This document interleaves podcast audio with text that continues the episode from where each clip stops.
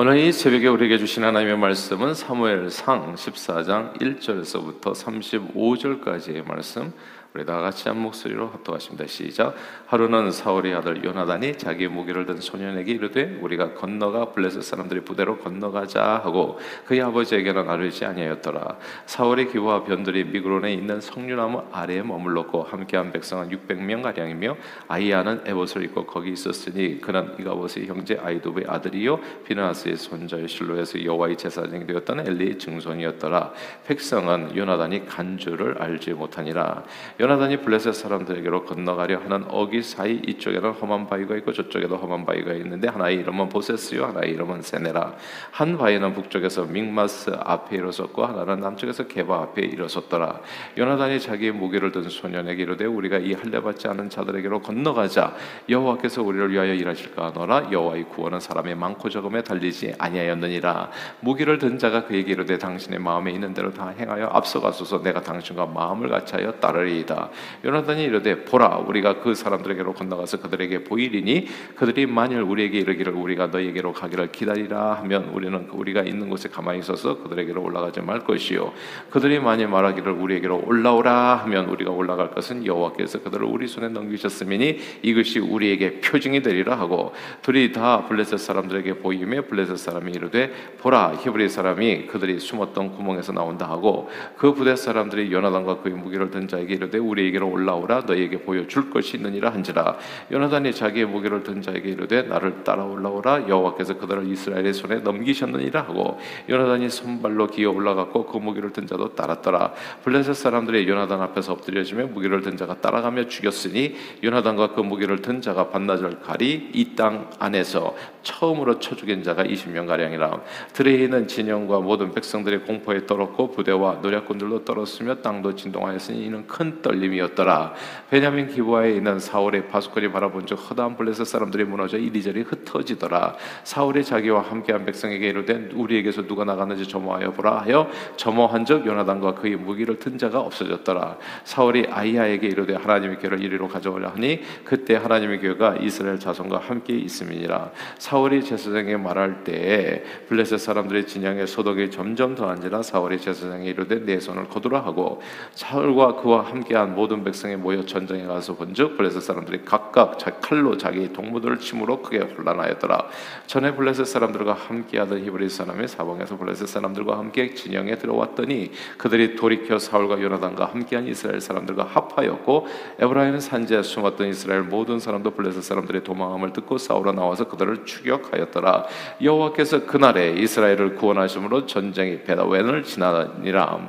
이날에 이스라엘 백성들이 피곤하였으니 이는 사울이 백성에게 맹세시켜 경계하여 이르기를 저녁 곧 내가 내 원수에게 보복하는 때까지 아무 음식물이든지 먹는 사람을 저주를 받을지어다 하였습니다. 그러므로 모든 백성의 음식물을 맛보지 못하고 그들이 다 숲에 들어간 즉 땅에 꿀이 있더라 백성의 숲으로 들어갈 때 꿀이 흐르는 것을 보고도 그들이 맹세를 두려워하여 손을 그 입에 대는 자가 없었으나 요나단은 그의 아버지가 백성에게 맹세하여 명령할 때 듣지 못하였으므로 손에 가진 지팡이 끝을 내밀어 벌집에 꿀을 찍어 그의 손을 돌려 입에 대매 눈이 밝밝 아졌더라. 그때 백성 중 한 사람이 말하여 이르되 당신의 부친이 백성에게 맹세하여 어미 말씀하시기를 오늘 음식물을 먹는 사람은 저주를 받을지어다 하셨나이다. 그러므로 백성이 피곤하였나이다 하니 요나단이 이르되 내 아버지께서 이 땅을 곤란하게 하셨도다 보라 내가 이꼴 조금을 맛보고도 내 눈이 이렇게 밝아졌거든 하물며 백성이 오늘 그 배적에게서 탈취하여 얻은 것을 임으로 먹었더라면 블레셋 사람을 살육함이 더욱 많지 아니하였겠느냐 그날의 백성의 믹마스에서부터 아얄론에 이르기까지 블레셋 사람들을 쳤으므로 그들의 심히 피곤한지라 백성이 이에 탈취한 물건에 달려들어 달려가서 양과 소와 송아지들을 끌어다가 그것을 땅에서 잡아 핏째 먹었더니 우리가 사울에게 전하여 이르되 보소서 백성의 고기를 핏째 먹어 여호와께 범죄하였나이다. 사울이 이르되 너희가 믿음 없이 행하였도다. 이제 큰 돌을 내게로 굴려오라 하고 또 사울이 이르되 너희는 백성 중에 흩어져 다니면서 그들에게 이르기를 사람은 각기 소와 양을 이리로 끌어다가 여기서 잡아먹되 핏째로 먹어 여호와께 범죄하지 말라 하라매 그 밤에 모든 백성이 각각 자기의 소를 끌어다가 거기서 잡으니라 사울이 여호와를 위하여 제단을 쌓았으니 이는 그가 여호와를 위하여 처음 쌓은 제단이었더라 아멘. 한 일본 방송에서 진행한 실험이 있었습니다. 자신은 통통하고 좀 못생겼다고 생각하는 20대 여대생에게 50일간 매일 한두 시간씩 이탈리아어를 배우게 했는데 실제로는 잘생긴 남자 모델이었던 어학 선생님이 매일 그 여학생에게 예쁘다라는 말을 해준 겁니다. 그러자 50일 후에 여대생은 실제로 몰라보게 예뻐졌다 했습니다. 어, 사람을 피하던 습관을 바꾸게 되고 이제 자신감을 얻은 거죠. 예쁘다, 예쁘다, 예쁘다, 예쁘다, 예쁘다, 예쁘다, 예쁘다. 이거 50일간을 해준 거예요. 50일간을 한두 시간. 그러니까 엄청 그 소리를 많이 들은 거죠. 그러니까 삶이 변한 거예요. 밝게 웃으면서 외모와 이미지를 바꾸기 위해서 노력했기 때문입니다. 요즘 젊은이들 사이에서 주문처럼 사용되어지는 유행어 가운데 이런 말이 있대요. 오히려 좋아 가보자고 라고 하는 신조어가 있다고 합니다. 오히려 좋아. 라는 이 말은 말 그대로 내 생각대로는 잘 안 돼서 좀 사실 우울할 수밖에 없는 그런 환경이고 상황인데 근데 좌절하지 않고 지금이 안 좋은 상황을 오히려 좋다고. 그러니까 뭐 이런 거예요. 성전 건축을 하다가 딱 막혔는데 아 오히려 좋아. 이렇게 얘기하는 거예요. 오히려 더 좋은 일이 또 벌어질 수도 벌어질 수도 있으니까 전쟁이 났는데 오히려 이를 통해서 더 좋은 하나님의 선한 역사 모든 것을 합력해서 선을 이루어 주시는 내 구멍 믿음이 있어서 그렇게 얘기하는 것은 아니고 이제 긍정 마인드를 얘기하는 것이죠. 더 새로운 방법을 한번 찾아보자. 이제 앞이 막혔지만은 더 좋은 일이 있지 않겠나 이런 마음으로 이제 이렇게 이야기할 때 사용되는 그런 이제 신조어가 오히려 좋아입니다. 가보자고라고 하는 이 말은 지금은 할지 말지 막 망설이고 두려워해서 이제 주춤주춤할 때 일단 해보자, 일단 도전해보자라고 하는 의미로 이제 사용된다고 합니다. 인생을 살면서 여러 가지 어려운 난관에 부딪혔을 때 절망하거나 좌절하거나 두려워하는 대신에 일단 긍정 마인드로 오히려 좋아. 예. 이렇게 된 게 오히려 좋을 수 있어. 예, 이렇게 그리고 우물쭈물하지 않고 두려움 없이 한 발을 내딛게 되면 한 발을 가보자고 한번 그러면 새로운 기회를 잡고 새롭게 열리는 세상을 경험할 수도 있습니다.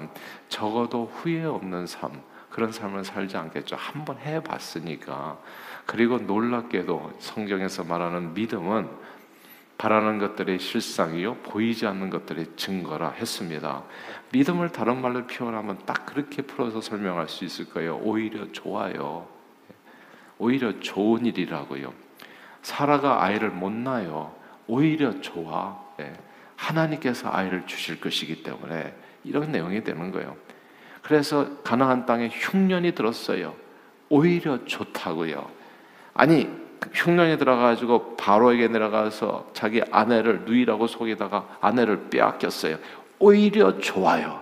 하나님께서 이런 시련을 통해서 어떤 놀라운 역사를 내게 이루어 주실는지 실제적으로 그 역사가 일어난 겁니다. 그래서 아내를 빼앗겼다가 다시 찾아오게 되고 금은 보화까지 해서 큰 부자가 돼서 다시 가나안 땅으로 돌아오게 되지 않아요. 그러니까 하나님의 역사는 항상 바라는 것들에 바라는 것들의 실상이 보이지 않는 것들의 증거. 바른 말로 표현하면 오히려 좋다고요. 한번 해보자, 가보자. 내 갈 바를 알지 못하지만 하나님께서 가라 명령하신 말씀을 의지해서 가게 되어졌을 때 말씀을 의지해서 그물을 내렸을 때 정말 두 배가 잠기도록 채워지는 놀라운 축복을 경험하게 한번 해보자고요. 오늘 본문에서 이스라엘 백성들은 블레셋과의 전투가 벌어졌을 때 겉으로 드러난 상대적인 전력을 보고 큰 두려움에 사로잡히게 됩니다. 이스라엘 백성들은 겨우 모아가지고 수천 명인데 블레셋은 3만 명 병사들이 모인 거거든요. 마병만이 6천이 6천이에요. 블레셋 군대를 바라보니까 뭐해 변가에 모래 쓰는 그냥 가득 채워져 있는 거예요. 이 병력의 차이가 너무 나잖아. 우리는 몇 명 이렇게 모여 있지 않은데 상대는 어마어마하게 인산인해를 이루어서 달려들고 있는 거거든요. 그러니까 사울 왕과 이스라엘 군대는 정말 엄청난 두려움에 사로잡히게 됩니다. 그래서 이 두려움을 이기기 위해서 마음을 평안을 얻기 위해서 사울 왕이 했던 게 뭐냐면 사무엘을 선지자를 불러다가 이제 예배를 드리는 거죠. 이제 예배를 드리려고 사무엘 선지자를 기다리는데 사무엘 선지자가 기간 내에 오지 않으시는 겁니다. 그러자 싸워보기도 전에 상대방의 군대의 그 위용을 바라보면서 이제 두려움에 사로잡힌 이 군사들이 이제 전열을 이통해서 이제 이탈해서 이제 타령을 하기 시작한 겁니다. 그렇지 않겠어요? 상대방은 까마득한데 자기네는 별로 없고 이건 그냥 계란으로 바위치기 이건 나가봐야 전쟁 해봐야 다 죽을 거다라고 생각하니까 얼마나 큰 두려움이 임했겠어요. 그러니까 막 도망치기 시작한 거예요.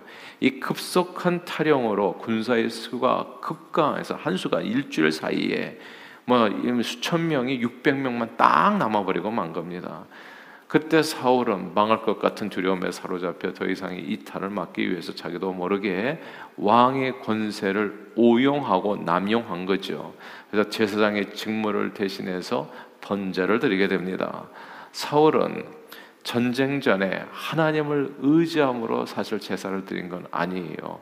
엄청난 적군 앞에서 두려움에 사로잡혀 어떻게 해서든지 그 두려운 마음을 안정시키고자 적군의 그 두려움 속에서 제사를 빨리 드린 거죠. 예. 이게 하나님을 의지하는 마음으로 순전한 마음으로 제사를 드린 게 아니라 적군이 너무 두려워서 제사를 드린 거다. 이게 좀 제사 드리는 자세가 다른 거예요. 저는 저와 여러분들이 교회 올 때 마음이 좀 달라질 수 있기를 바래요. 세상에 두려워서 교회로 오는 것이 아니라 정말 하나님을 하나님을 의지하는 마음으로 예배를 드려야 된다는 거. 이게 굉장히 똑같은 것 같지만 정말 다른 자세인 겁니다. 사울이 사무엘 선지자를 기다리지 못하고 스스로 번제를 드려서 하나님께 이렇게 성급하게 행해서 죄를 범했다는 아주 중요한 이유가 있는 것이죠. 그것은 사울이 하나님을 믿음의 눈 들어 주를 바라보기보다는 그렇게 바라본 것이 아니라 적군의 병력 수만을 아 3만 명이네, 아 6천 명의 마병이네, 아니 해변가의 모래처럼 까마득하네. 이 상대방만 바라본 거예요. 그거 보니까 너무나 견딜 수가 없는 거예요. 마음에 물려서 블레셋 3만 명, 마병 6천 명 해변의 모래 같은 적군들을 보고 자기 군대는 결국 600명밖에 안 된다는 거죠. 여기서 우리는 아주 중요한 한 가지 교훈을 얻게 됩니다. 하나님 대신에 세상을 보고 사람을 보고 숫자를 보면 반드시 두려움에 사로잡히게 된다는 겁니다. 제가 볼 때 우리 성전 건축도 마찬가지인데요. 우리가 가진 숫자를 보고 실제적으로 되어질 숫자를 보면 두려움이 임한다는 거죠. 하나님을 바라보기보다도 숫자를 바라보면 늘 두려움이 임하게 된다. 어떻게 그게 가능하겠냐? 불가능하지 않겠나? 이 사울의 마음속에 그것이 있었다는 거예요. 숫자를 바라보고 하나님을 바라보고 주님을 믿고 의지하고 담대하게 나가기보다는 숫자를 보니까 까마득한 거예요, 이게.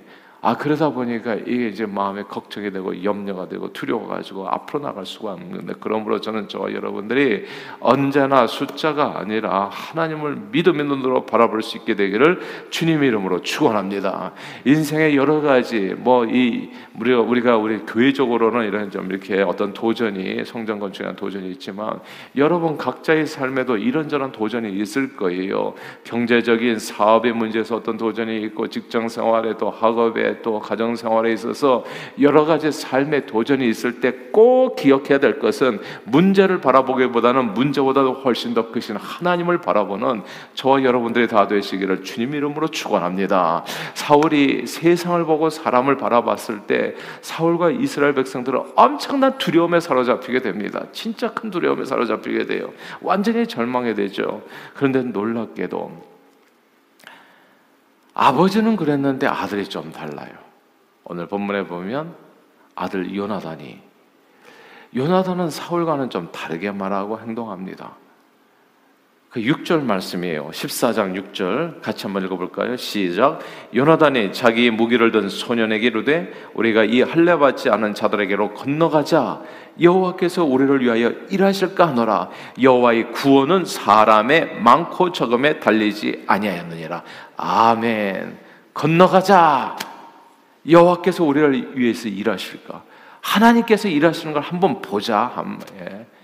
여호와의 구원은 숫자에 달려 있지 않다.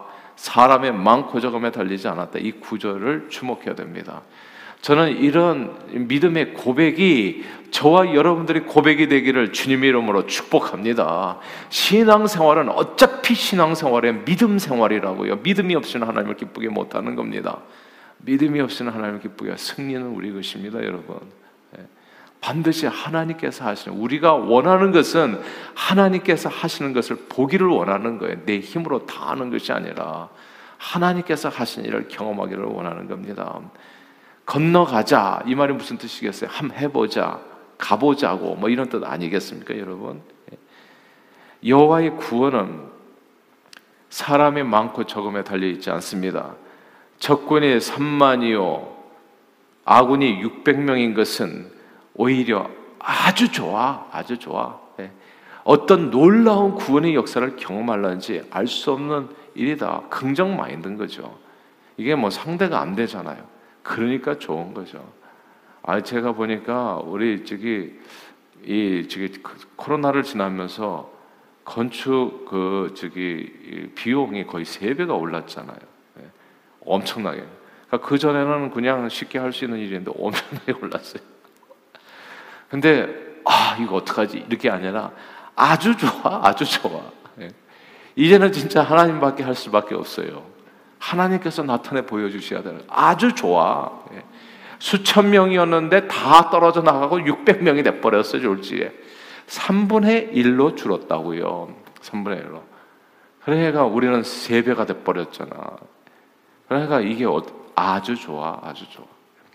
딱 하나님께서 역사하시기 좋은 환경이 돼버린 거예요. 기도원 300용사를 기억하시고 어차피 신앙생활은 창세부터 계시록까지 믿음으로 가는 거예요. 내 힘으로 간 적이 없어. 그러면 뭐 하나님이 뭐가 필요해요? 그냥 자기가 자기 지혜와 능력으로 자기 힘 가지고 하지. 오병이어의 역사는 항상 있는 거예요, 저 안에서. 그때 우리가 믿음이 폭발적으로 성장하는 겁니다. 아, 이런 거구나. 지난번에 우리 그 이영걸 목사님께서 오셔서 간증해 주시는데 참 제가 은혜 받았던 내용이 있어요. 그 교회가 필라델피아에서 가장 큰 교회가 되는 데 있어서 성전 건축이 있었잖아요. 성전 건축이 있었는데 많은 아드가 있었더라고요. 예. 한인타운에서 먼 지역에 그리고 건축 원금이 3만 불밖에 없었을 때 그 무슨 성전 건축이냐고. 근데 아주 좋아. 한번 가보자고 해가지고 일을 이루었는데 그러니까 어떻게 되냐면 그 다음에 그 일을 경험하니까 믿음이 웅장해지더라는 거예요. 하나님에 대한 신앙 고백이 달라지더라는 거예요. 정말 제가 원하는 것은 건물 하나 세우는 게 원하는 게 아니에요. 우리의 믿음이 성장하기를 원한다. 우리 믿음이. 600명밖에 안 되고 상대는 3만 명이에요. 이 숫자로 계산하면 절대 계산이 안 나와. 우리는 망하는 거예요, 그냥. 근데 한번 해 보자고. 달려가 보자고. 하나님께서 그래서 이런 말이 멋진 말이 있어요. 보이는 만큼 가면 가는 가는 만큼 보인다고. 사울왕은 사람 수를 보고 압도당해서 두려움에 사로잡혀서 한 발자국도 전진하지 못했지만 그의 아들 요나단은 믿음에 눈들어 주를 바라보면서 수많은 적군을 향해서 건너가자, 함 가보자, 가보자고 외치면서 믿음의 발걸음을 떼어놓은 것입니다. 요나단이 적진을 향해 나아갈 때 이게 600명, 1000명을 데리고 간 게 아니에요. 오늘 본문이 얼마나 놀라운 얘기냐 하면 딱 두 명 간 거예요, 두 명. 3만 명을 향해서 누가 두 명이 간 거라, 두 명이. 딱 두 사람. 요나단과 뜻을 같이 한 부하 이렇게 둘이서 3만 명의 적군을 향해서 나아간 겁니다. 지금 우리도 벌써 하고 있잖아요. 건물 때려 부셨잖아요. 우리도 발걸음을 쥐고 있어요. 지금 나가고 있는 거예요. 가보는 거예요, 지금. 어떻게 될는지는 알 수 없지만 근데 벌써 다 될 것 같아. 아니 다 되는 게 하나님의 능력이 위대하시잖아요. 그분이 그분이 위대함을 나타내 보여줄 것 같다는 거죠. 딱 두 사람, 딱 두 사람이 과거 가나안 입성 때 제사장들이 법궤를 메고 요단강을 건너 들어가자 요단 강물이 딱 둘로 갈라졌던 것처럼 이게 딱 두 사람이 3만 명을 향해서 들어가니까요. 놀라운 일이 벌어진 거예요. 적군에 들어가서 칼을 휘두르려서 딱 20명, 아, 열, 한 사람이 뭐 한 명 상대하는 것도 어려운데 하여튼 하나님이 힘을 주셨는지 20명, 두 명이 20명을 처리를 했어요. 그러자 3만 명이 무너지기 시작합니다. 그 이유가 있었어요. 오늘 본문 21절입니다. 21절 읽어볼까요? 21절 시작. 전에 블레셋 사람들과 함께하던 히브리 사람이 사방에서 블레셋 사람들과 함께 진영에 들어왔더니 그들이 돌이켜 사울과 요나단과 함께한 이스라엘 사람들과 합하였고 아멘. 여기서 블레셋 사람들과 함께하던 히브리 사람이 블레셋 사람들과 함께 진영에 들어왔다라는 이 구절을 주목해야 됩니다. 이 멀리서 볼 때는 3만 명이 다 블레셋 사람인 줄 알았는데 안에 들어가 보니까 다 블레셋이 아니었던 거예요. 진짜 해보니까 그 안에 웬걸 블레셋 군인들 가운데 이스라엘 군인들이 많이 있었던 거예요. 예. 같이 모여서 살았었으니까요.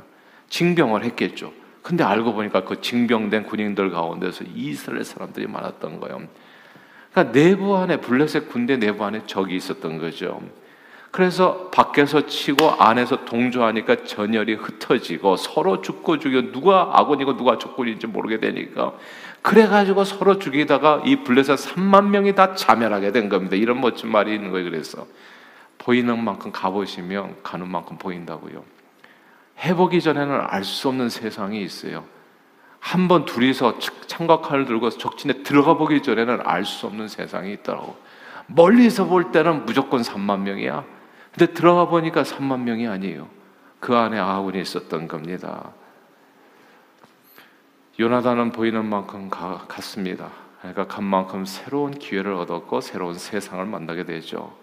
사람 숫자를 보지 않고 망군의 여호와 하나님을 바라보고 담대히 척군을 향해서 나가 보니까 그곳에서 블레셋 안에 있는 히브리 사람들을 만나게 되었고 올라오라 히브리 사람들이 올라오라 그랬겠죠. 그리고 그 안에서 동조해서 사람을 20명을 죽였겠죠. 블레셋 군대가 완전히 그냥 무너져 내리는 것을 보게 되고 사랑하는 여러분, 믿음은 바라는 것들의 실상입니다. 그리고 보이지 않는 것들의 증거예요. 성경은 하나님께 나아가는 자는 반드시 그가 계신 것과 하나님께 나아가는 자에게 상 주시는 이심을 믿어야 할지니라 말씀했습니다. 주님을 바라보고 폭풍을 향해서 나아가면 폭풍 가운데 말씀하시는 주님을 만나게 되고 그 폭풍을 안고 독수리처럼 날아오르는 더욱더 높이 날아오르는 놀라운 축복을 경험하게도 되는 겁니다. 성경에 이런 멋진 말이 있어요. 하나님께서 하나님의 백성을 시험치 않는다고요. 쓰러지게 하지 않는다는 뜻입니다. 모든 것을 합력해서 선되게 할 뿐만이 아니라 하나님께서는 우리에게 감당할 시험밖에는 허락한 것이 없다고요. 태산이 높다 하되 하늘 아래 메인 것이고 감당할 시험밖에 이거 그냥 넘어가는 거예요. 우리 믿음이 웅장해지는 그런 순간입니다. 성경에 보면 너희가 시험 받을 즈음에 또한 피할 길을 내어 주셔서 넉넉히 감당하게 하신다 하셨습니다. 그러므로 환란과 어려움을 통해서 절망하지 않고 믿음의 주여 온전케 하시는 주만 바라봐. 어려움을 당할 때마다 아주 좋아, 더 좋아. 네. 이걸 통해서 엄청난 하나님의 역사가 일어날 것을 기대하면서 가보자고 한번 믿음으로 달려가면 환란은 인내를 낳고 인내는 연단을 낳고 연단을 소망을 이루는 줄을 알게 되는 그런 놀라운 축복을 체험하게 될 줄로 확신합니다. 주님은 구원은 사람의 숫자나 힘에 있는 것이 아니라 오직 하나님께 있습니다. 성경은 주의 이름을 부르는 자는 구원을 얻는다 약속해 주셨습니다. 믿음은 그 주님을 의지해서 그 어떤 상황 속에서도 아주 좋아, 더 좋아, 가보자고 외치며 달라가는 겁니다. 그렇게 보이는 만큼 가게 되면 가는 만큼 보이게 되고 하나님밖에 주실 수 없는 놀라운 구원의 은총을 체험해서 이 믿음이 가슴이 웅장해지는 겁니다. 오늘도 믿음의 눈들어 주를 바라보며 이 전쟁 같은 인생길에서 전쟁 치듯이 사는 인생길이잖아요. 두려움 없이 놀라운 주님의 구원의 은총을 믿음으로 범사의 풍성히 누리시는 저와 여러분들이 다 되시기를 주 이름으로 축원합니다. 기도하겠습니다. 하나님 아버지 믿음은 보이지 않는 것들의 증거를 했습니다. 비록 눈에 보이지 않고 귀에 들리지 않지만 우리 하나님은 감당할 만한 시험 밖에는 허락지 않으신다는 그 믿음 안에서 오직 주만 바라보며 환란 가운데서도 즐거워하며 환란 가운데서도 즐거워하며 오라 하나님 믿음으로 보이는 것만큼 달려가면 그 믿음의 행보만큼 하나님께서 신실하게 구원의 은총을 베풀어 주심을 목격하게 될 줄로 믿습니다. 오직 의인은 믿음으로 말미암아 살리라 했습니다. 오늘도 오직 믿음으로 승리하는 저희 모두가 되도록 성령님 충만하게 역사에 주시옵소서. 예수 그리스도 이름으로 간절히 기도하옵나이다. 아멘.